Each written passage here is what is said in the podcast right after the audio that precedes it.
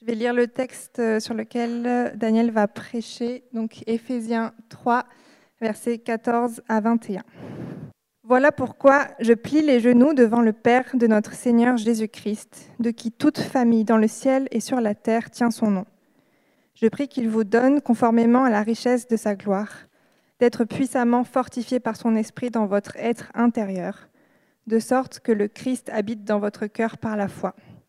Je prie que vous soyez enracinés et fondés dans l'amour pour être capables de comprendre avec tous les saints quelle est la largeur, la longueur, la profondeur et la hauteur de l'amour de Christ, et de connaître cet amour qui surpasse toute connaissance, afin que vous soyez remplis de toute la plénitude de Dieu. À celui qui peut faire, par la puissance qui agit en nous, infiniment plus que tout ce que nous demandons ou pensons, à lui soit la gloire dans l'Église et en Jésus-Christ, pour toutes les générations, au siècle des siècles. Amen.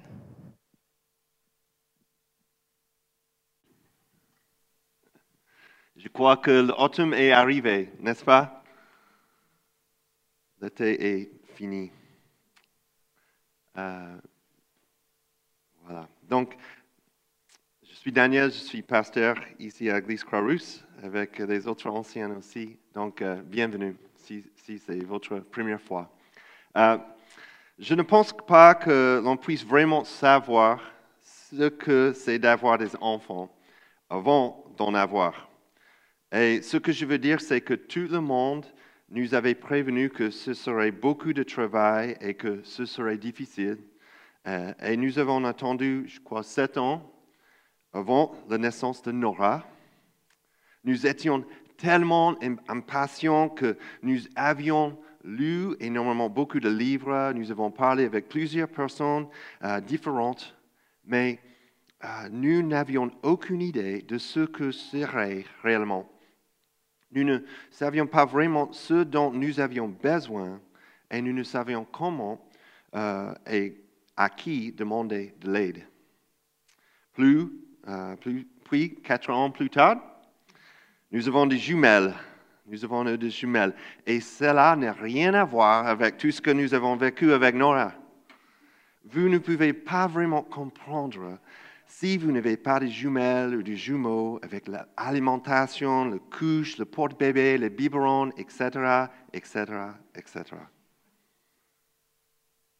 Il y a des choses dans la vie dont il faut faire l'expérience.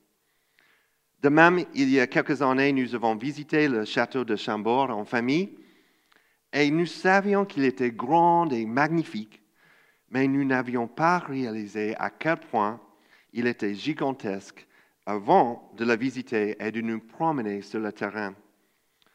C'était tellement beau que nos photos, ben, j'ai essayé, mais nos photos ne lui rendaient pas justice.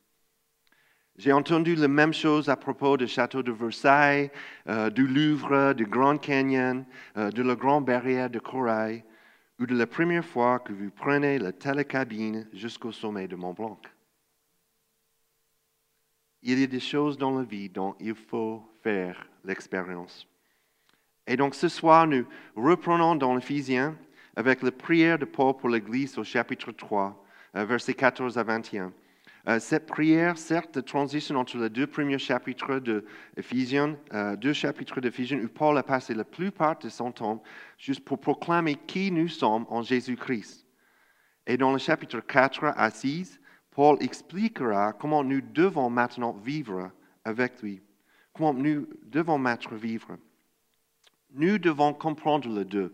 Nous, et pris en sandwich entre ces deux sections d'Éphésiens, se trouve la prière de Paul ce soir pour l'Église fasse l'expérience de Dieu. Ça, c'est pourquoi le titre de cette série, chapitre 3, c'est En Christ, en mission, par la prière. Donc, nous devons vivre une véritable expérience avec Dieu pour accomplir sa volonté. Et la prière relie la bonne théologie avec euh, théologie aux bonnes œuvres. La prière relie notre tête à nos mains par des expériences du cœur. Donc, un peu comme Christine et moi, quand nous préparions à, à avoir des enfants, la première fois que nous avons vu le château de Chambord et que nous ne savions pas vraiment à quoi nous attendre, Paul prie pour que les chrétiens et l'Église de l'Éphèse, qui font déjà partie de la famille de Dieu, sont des chrétiens, demandent et plaident pour plus que ce qu'ils peuvent imaginer ou expérimenter dans leur vie avec le Christ. Il prie donc avec l'audace que procure une relation familiale. Il prie pour que Dieu accomplisse beaucoup de choses dans leur vie et en cela, ce qu'il a déjà commencé et en qui il a profondément confiance. Paul appelle l'Église et chacun d'entre nous aujourd'hui à vivre dans l'abondance. Il nous donne trois raisons pour prier et expérimenter la plénitude de vie en Christ. Et ça, c'est les trois points pour ce soir. Pourquoi? Pourquoi nous prions? Quoi? Et comment? Que vous soyez chrétien ou non chrétien, nous nous contentons tous aujourd'hui de si peu de tout ce que Dieu a prévu pour nos vies. Premier point, le pourquoi. Versets 14 à 15. Voilà pourquoi je plie les genoux devant le Père de notre Seigneur Jésus-Christ, de qui toute famille dans le ciel et sur la terre tient son nom. Donc nous prions avec des cœurs remplis par la gratitude, remplis par de l'humilité et de dépendance. Paul dit, voilà pourquoi, voilà pourquoi Paul est plein de gratitude envers le même Dieu qui nous a appelés, qui nous a adoptés, qui nous a pardonnés, qui nous a rachetés. Le Christ est mort pour nous, en notre nom. L'Esprit nous a scellés avec le Christ et nous a fait asseoir avec le Christ. Dieu a fait de nous une partie de son Église et la à la lumière de toutes ces choses, pour prier. Mais Paul ne dit pas si, ou même si, ou comme il écrit pourquoi. Écoute, écoutez, nous pouvons prier avec confiance en raison de notre position et accès à Dieu par Christ. Ephésiens 2, verset 18. À travers lui, en effet, nous avons les uns et les autres accès auprès du Père par le même esprit. Par le même esprit. Pour continuer, je plie les genoux dans la Bible, se mettre à genoux pour prier indiquait que l'humilité ou une, une, profonde émotion devant Dieu. La position normale était debout, comme aujourd'hui euh, au mur de lamentation à Jérusalem. Mais lorsque nous réalisons que nous nous approchons de seul qui peut agir en notre nom, cela nous donne un sentiment d'impuissance approprié. Cela nous donne la bonne perspective. Ça, c'est un bon mot pour nous ce soir. Perspective. De qui toute famille dans le ciel et sur la terre, sur la terre tient son nom. Nous ne sommes pas seulement euh, appelés à l'humilité, mais nous sommes désespérés devant Dieu. En dehors de Christ, nous ne pouvons rien faire et cela devrait nous encourager davantage à grandir notre relation avec lui. Jésus a dit, je suis le cep, vous êtes le serment. Celui qui demeure en moi et en qui je demeure porte beaucoup de fruits, car sans moi, vous ne pouvez rien faire. Jean 15, verset 7, 5. Les ressources de Dieu ne se puissent jamais. Nous pouvons donc lui apporter toutes nos requêtes, parce que Dieu est gracieux et il prodigue ses bons dons à ses enfants et produit en nous des fruits spirituels et des bonnes œuvres pas seulement à certains enfants, mais à tous les enfants que Dieu tisse dans son histoire.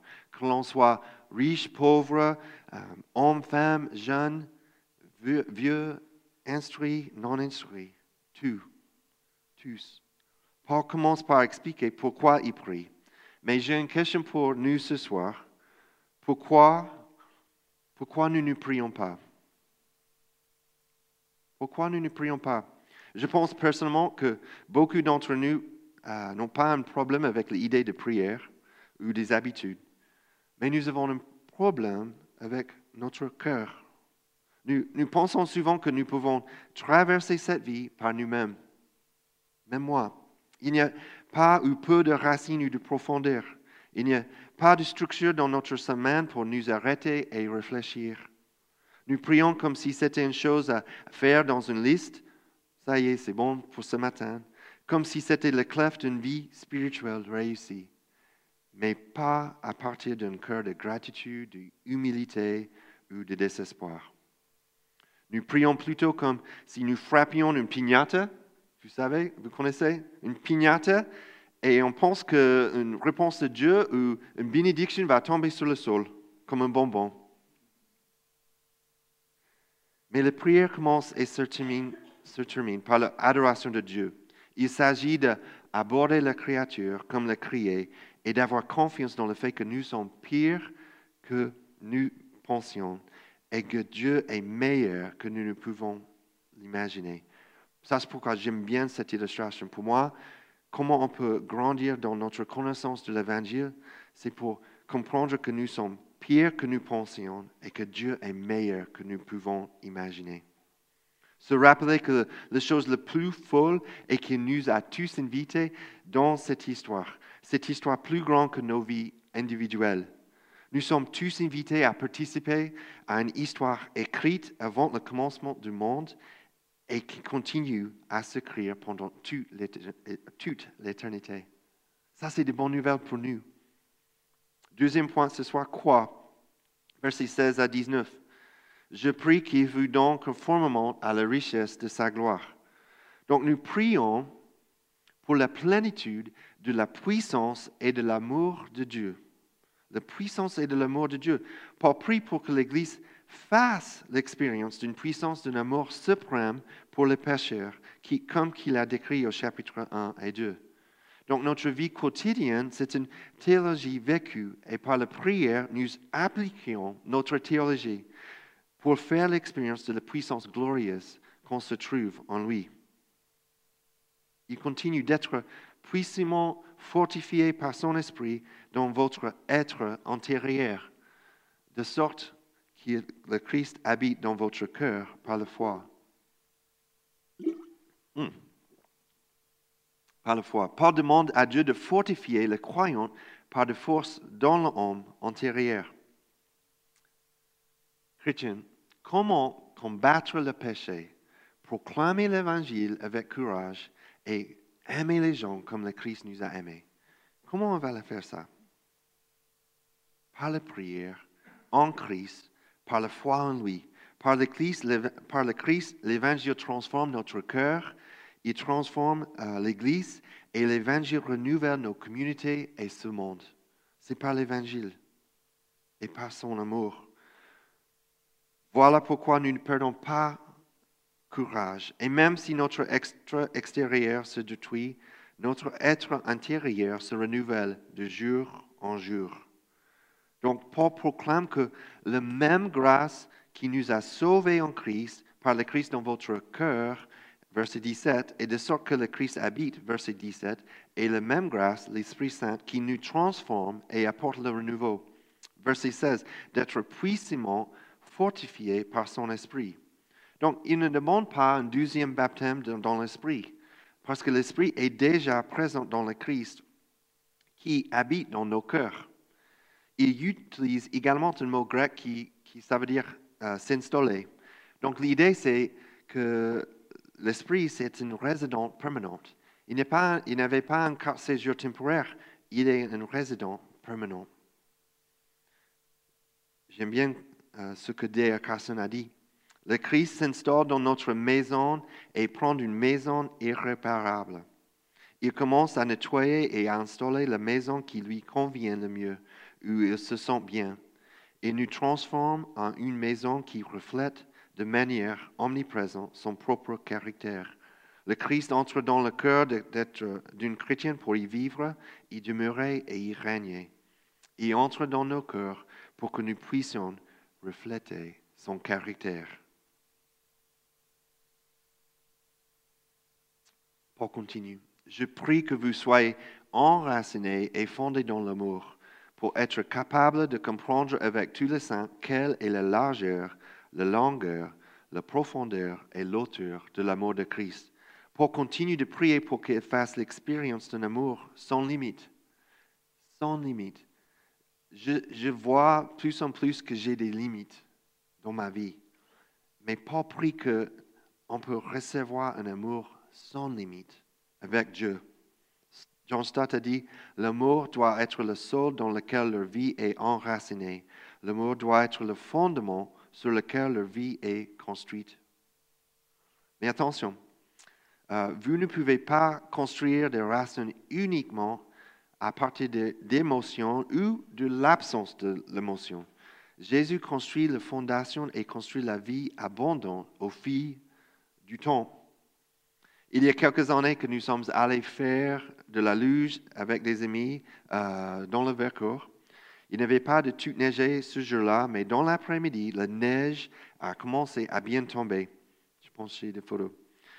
Nous pouvions à peine voir la luge et avons décidé de partir, mais c'était un peu trop tard parce que nous sommes montés dans la voiture et malheureusement, au bout de 500 mètres, euh, j'ai freiné trop fort, j'ai paniqué et la voiture a tiré dans le fossé. C'est vrai, avec toute la famille? Une heure après, des habitants très sympas ont fait signe à un chasse-neige et nous avons pu repartir. De la même manière, nous devons faire attention aux pentes glissantes et aux fossés dans notre théologie lorsqu'il s'agit de l'expérience et de la présence de Dieu, ou nous pouvons nous trouver à glisser sur le pont de l'orthodoxie. Ça veut dire que nous devons faire attention à l'abus d'expérience, se baser trop sur notre expérience et ne pas centrer sur le pro de Dieu. Et cela peut conduire à un certain type de mysticisme, de hérésie et toutes sortes de problèmes. Et notre service, peut-être euh, du culte, peut devenir un simple événement pour obtenir des réponses émotionnelles. Ce n'est pas le cas, mais c'est un danger. danger. Mais aussi, nous devons également faire attention à l'évitement des expériences. Certains ont tellement peur des expériences et de l'œuvre d'esprit qu'ils ont leur propre problème. Une orthodoxie froide et morte, avec peu de liberté et aucune joie. Et je sais que vous savez des chrétiens comme ça. En tant qu'Église, nous voulons éviter ces deux pentes glissantes pour ne pas retrouver dans un fossé, comme j'ai fait. La Bible est claire. Le salut de Dieu, sa puissance et son amour doivent être connus et vécus pleinement dans la vie quotidienne.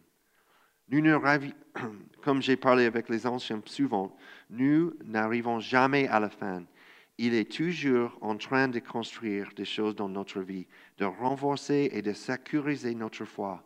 Il y a toujours plus de racines à faire pousser et de branches à tailler et d'expériences à vivre. C'est vrai, n'est-ce pas?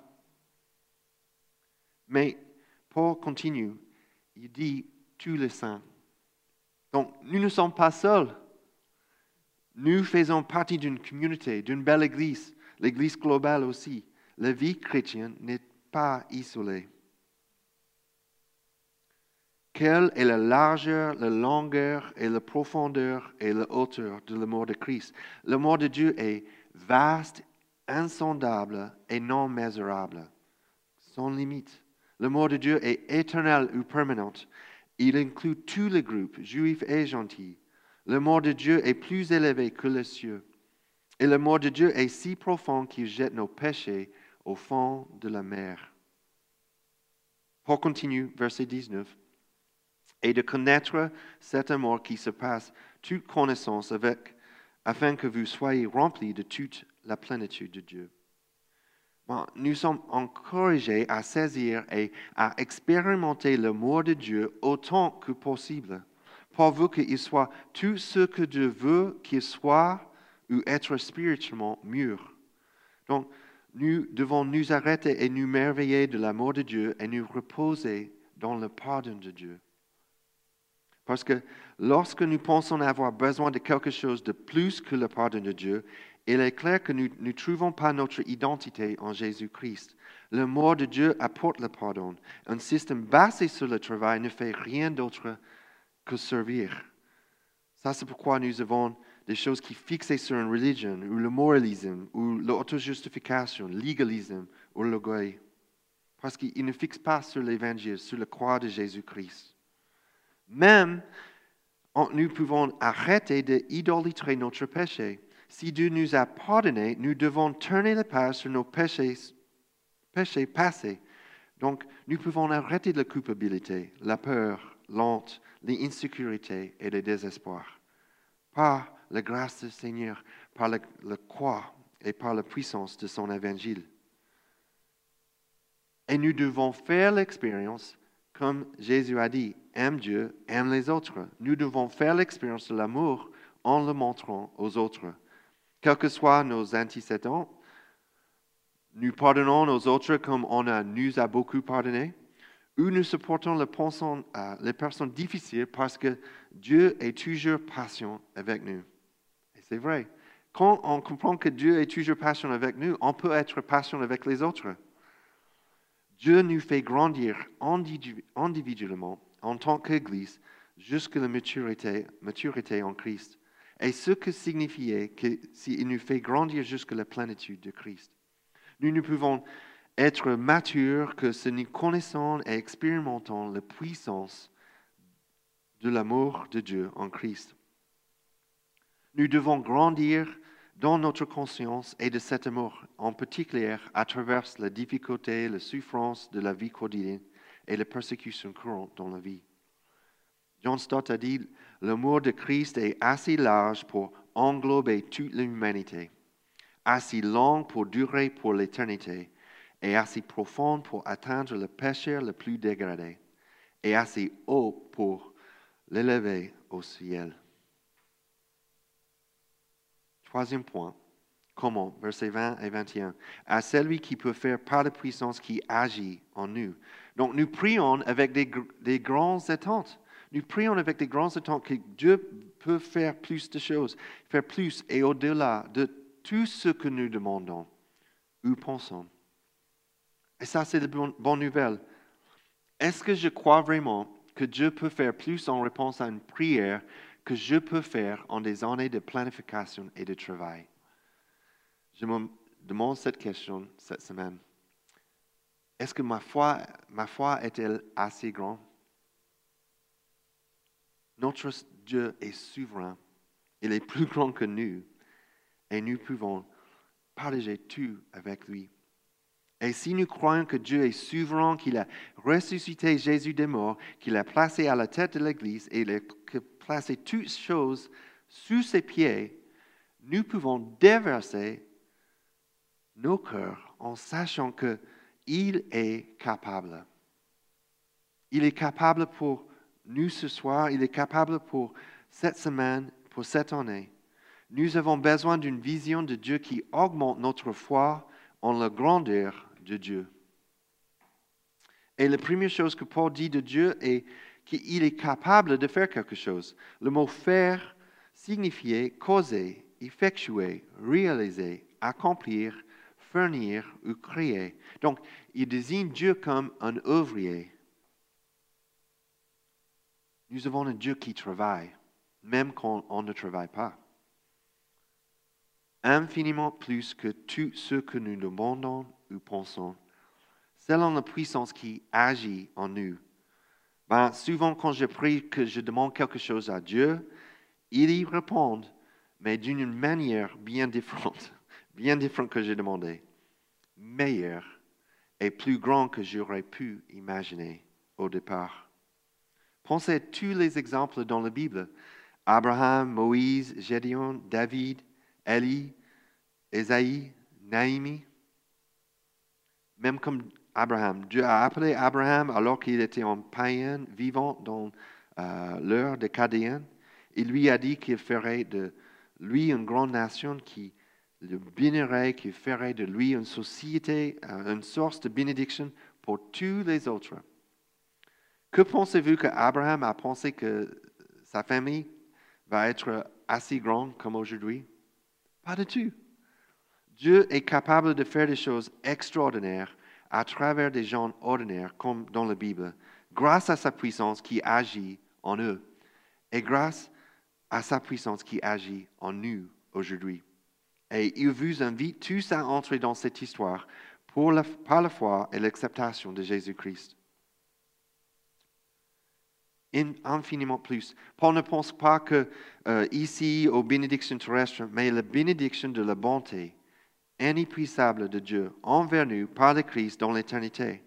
Puisque l'éternité est incommensurable, les œuvres que Dieu accomplira pour nous dans la vie à venir le sont aussi. Dieu est capable de faire des choses auxquelles je pense seulement, mais que j'ai peur de demander.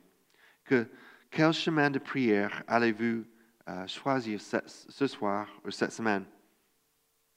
Quand vous demandez, vous ne recevez pas parce que vous demandez mal dans le but de satisfaire vos passions? Ou bien aimé, si notre cœur ne condamne pas, nous avons de l'assurance devant Dieu. Quoi que nous demandions, nous le recevons de lui, parce que nous gardons ses commandements et faisons ce que lui est agréable. Paul termine sa prière, son prière pour nous. À lui soit, la gloire dans l'Église et en Jésus-Christ, toutes les générations, au siècle des siècles. Amen. Dieu bénit son peuple pour sa propre gloire, pour toujours. La bonne nouvelle est que nous sommes tous invités à vivre cette même expérience lorsque vous mettez votre confiance en Jésus. Ce n'est pas seulement pour les héros de la foi, mais nous pouvons aussi avoir confiance, selon sa puissance qui est à l'œuvre en nous. Votre meilleure vie future se trouve dans une vie enracinée et construite sur le rocher de Jésus, et non sur le sable du pouvoir, du sexe ou de la célébrité dans ce monde. Si vous êtes fatigué d'essayer d'obtenir une vie meilleure aujourd'hui, vous pouvez vous reposer en sachant que votre vie meilleure se trouve en Jésus. Elle ne sera pas sans lutte et sans douleur, mais elle sera remplie de puissance et d'amour et de la richesse de la gloire de Dieu, plus que vous ne pourrez jamais l'imaginer. C'est par cette grande puissance à l'œuvre en nous que ces grandes promesses pour toutes les générations, au siècle des siècles, doivent s'accomplir. Donc ça, c'est pourquoi nous prions avec un cœur plein de gratitude, d'humilité et de dépendance. Ben, nous prions pour la plénitude de la puissance et de l'amour de Dieu. Et nous prions avec des grandes attentes. Comment? Je ne sais pas ce soir si c'était une semaine chargée, si vous avez pris de temps avec Dieu, mais profitez bien, profitez-vous bien euh, ce soir. Prenez du temps avec le Seigneur. Si vous avez des questions, je suis là, on peut prier ensemble. Mais Dieu nous entend. Il attend nos prières. Il est plus grand que euh, nos obstacles, nos, nos, circonstances aujourd'hui. Et il veut entendre nos prières. Et il est capable. Il est capable de travailler dans votre vie, dans votre cœur et dans mon cœur aussi.